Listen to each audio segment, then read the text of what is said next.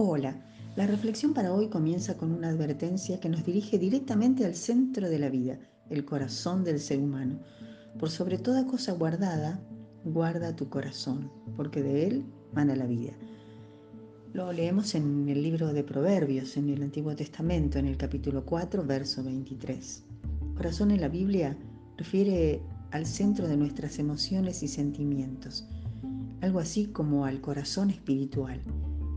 Últimamente se habla mucho de esto, de la salud emocional y psíquica, de la mente, las emociones y la ciencia que se ufana de sus progresos y va siempre en busca de lo novedoso, ha inspirado últimamente la multiplicación de prescripciones y consejos para alcanzar una buena salud del corazón espiritual, de salud mental y emocional. Sin embargo, las estadísticas sobre una gran porción de la población mundial arrojan un aumento de padecimiento y enfermedad no solo en adultos, sino también en niños. La sabiduría de los hombres no parece estar funcionando, al menos no siendo lo suficientemente eficaz, porque ningún ser humano puede entender y conocer mejor su propia naturaleza y sus necesidades que el Creador. Si la ciencia va siempre evolucionando, la sabiduría divina no está supeditada a los avances de aquella. Hoy, ayer y por los siglos, Dios es el mismo y la naturaleza y las necesidades básicas y prioritarias de los hombres y mujeres continúan siendo las mismas también. En la Biblia, Dios nos dice que el principal problema con el corazón espiritual es que por naturaleza es rebelde, enemigo de Dios. El curso natural del corazón humano es ir endureciéndose, haciéndose autónomo, insensible a la verdad de Dios negándose a someterse a su voluntad. En la carta a los romanos en el capítulo 1, versos 21 y 22, Dios habla de las personas que naturalmente, habiendo conocido a Dios, no le glorificaron como a Dios, ni le dieron gracias, sino que se envanecieron en sus razonamientos y su necio corazón fue entenebrecido.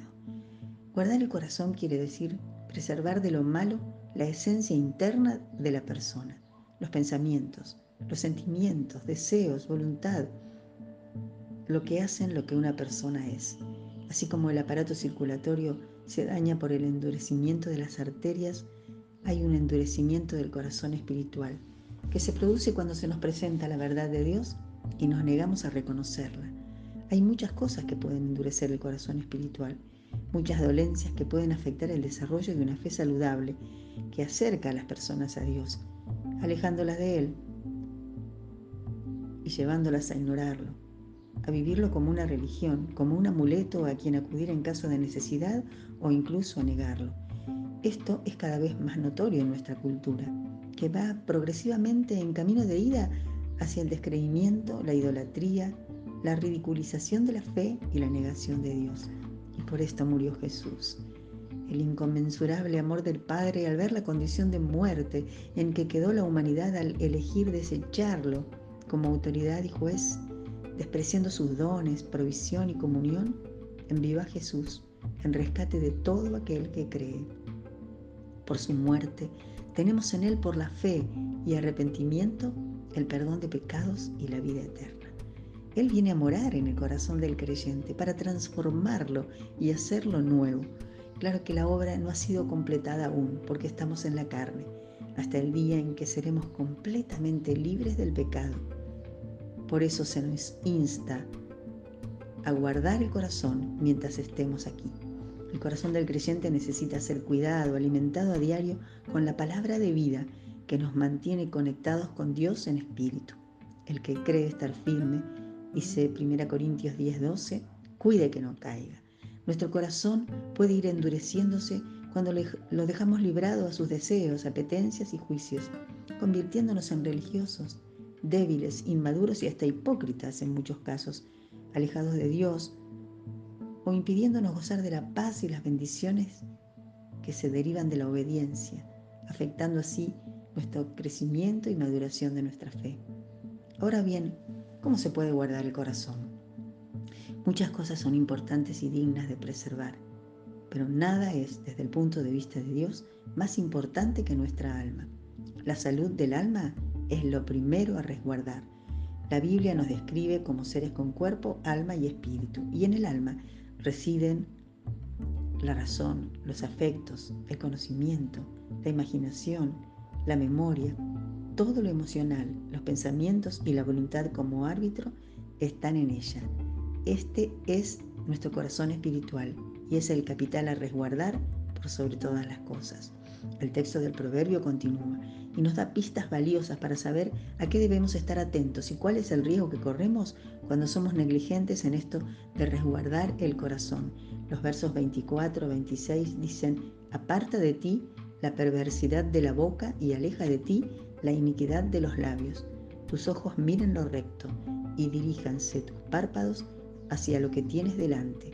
Examina la senda de tus pies y todos tus caminos sean rectos. El alma se alimenta a través de los sentidos. Lo que vemos, oímos, palpamos, olemos, gustamos, todo impacta en nuestro interior. La ciencia ha podido comprobar lo que la Biblia enseña hace siglos, que la alimentación no solo afecta al físico, sino también a nuestro cerebro y con ello la mente. El texto nos lleva a considerar en primer lugar lo que hablamos y miramos.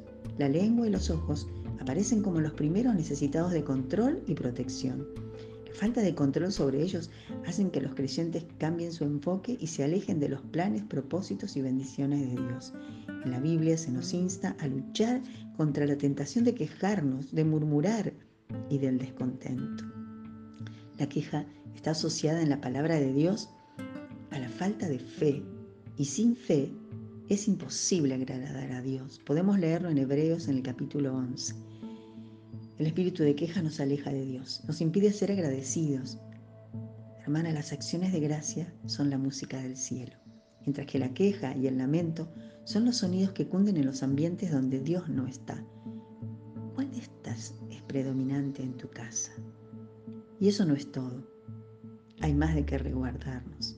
El enojo, el orgullo, la falta de dominio propio son condimentos de nuestra naturaleza de los que somos llamados a resguardarnos. Y somos tan débiles. Y sé que para vos como para mí la batalla es verdaderamente ardua. Pero no estamos solos en esta lucha. No tenemos que luchar en nuestras fuerzas porque Jesús pagó para librarnos de todas estas cosas con su propia vida para hacernos libres del pecado. Y aunque aún estamos en la carne, aguardando la culminación de su obra, Él nos ha dado su Espíritu que nos hace vencedores sobre todas estas cosas. Es posible triunfar en esta batalla. Sí podemos guardar nuestro corazón y preservar la salud de nuestra alma. Te pido que te tomes un momento ahora de que estás siendo advertida. ¿Cuáles son los riesgos que amenazan la salud de tu corazón? ¿Estás siendo diligente en el cuidado de tus ojos, tus oídos, tus compañías, en el uso de tus recursos, tu tiempo y energías? cómo vas en la lucha. Más allá de tus respuestas, aquí va el consejo de Dios para prevalecer. La carta del apóstol Pablo a los filipenses nos instruye y nos conforta. Por lo demás, hermanos, todo lo que es verdadero, todo lo honesto, todo lo justo, todo lo puro, todo lo amable, todo lo que es de buen nombre, si hay virtud alguna, si algo digno de alabanza, en esto piensen. No tengo dudas de que permanecer en estas cosas nos ayudará a construir un vallado de protección alrededor de nuestros corazones.